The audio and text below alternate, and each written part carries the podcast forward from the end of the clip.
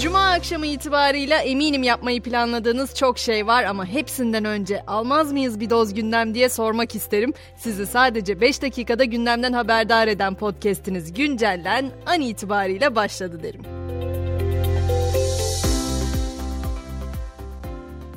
Bugün şöyle bir haber düştü. Maliye Bakanı Mehmet Şimşek istifasını verdi ancak istekleri kabul edilerek göreve devam etmeye ikna edildi. Gündem olan bu iddiaya yalanlama gecikmedi. İletişim Bakanlığı Dezenformasyonla Mücadele Merkezi Şimşek'in istifa etmek istediğine yönelik iddianın asılsız olduğunu açıkladı. Peki piyasalar ne söyledi bugün? Merkez Bankası piyasa katılımcıları anketinde yıl sonu enflasyon tahmini %43,82'den %59,46'ya yükseldi. Ankette yıl sonu dolar beklentisi de 28.46'dan 29.82 liraya çıktı. Gün sonunda Z raporunu aldığımızda ise dolar 27.10, euro 29.45 liradan el değiştiriyor. Gram altın 1651, çeyrek altın 2698 liradan satılıyor. Gelelim Türkiye'nin ilk kadın amirali Gökçen Fırat'a.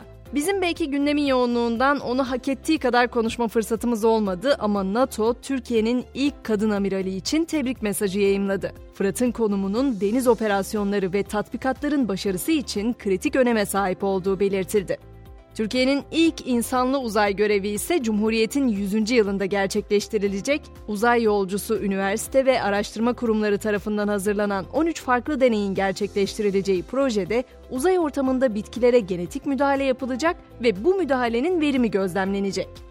Biz henüz uzay yolcusu olamasak da dünyanın pek çok yerini görmeye çalışanlardanız. Tek başına seyahat edenlerin sayısı ise hızla artıyor. 2023 seyahat ederken özgür hissetmek istedikleri için ya da iş ve eğitim amacıyla yola tek başına çıkan seyahat severlerin yılı oluyor. Bir internet sitesinin paylaştığı veriler de 2023'ün tek kişilik seyahatlerin yılı olduğunu doğruluyor.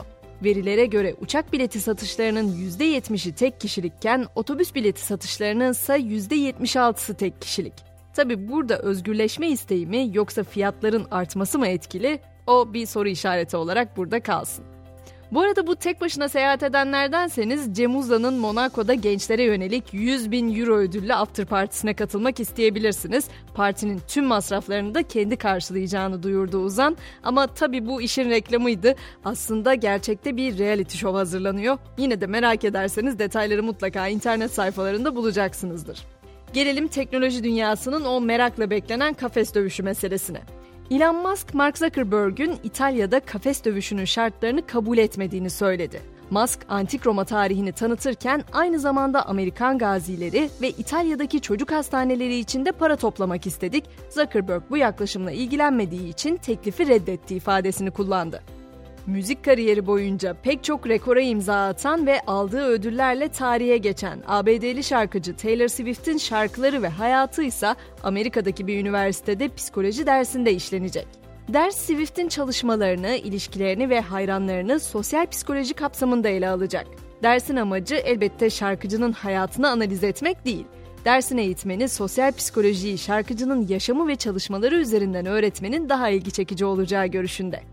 Yapay zeka cephesi ise bir kez daha korkuttu çünkü son dönemde yaşanan gelişmelerle herkesin ilgisini çekse de yapay zeka teknolojileri artık internet güvenliği ile gündemde. Yapay zekanın klavyedeki tuş seslerini dinleyerek yazılanları %95 doğruluk oranıyla aktarabildiği belirlendi.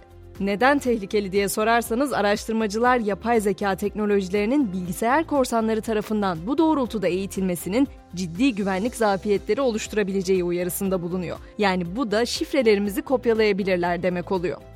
Artık spor diyelim Süper Lig'de ikinci haftanın perdesi bu akşam oynanacak iki karşılaşmayla açılacak. İstanbul Spor, Kayseri Spor ve Antalya Spor, Konya Spor mücadeleleri saat 21'de başlayacak. Bugün ayrıca hem filede hem de potada milli heyecan var.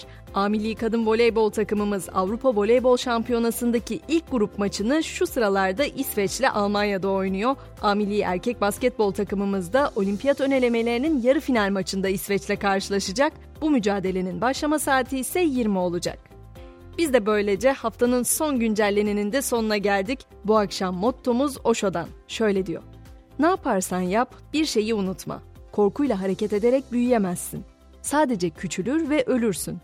Korku ölümün hizmetindedir. Kulağınızdaki ses ben Gizem. Pazartesi sabahı yeniden görüşmek dileğiyle herkese şahane bir hafta sonu diliyorum. Şimdilik hoşçakalın.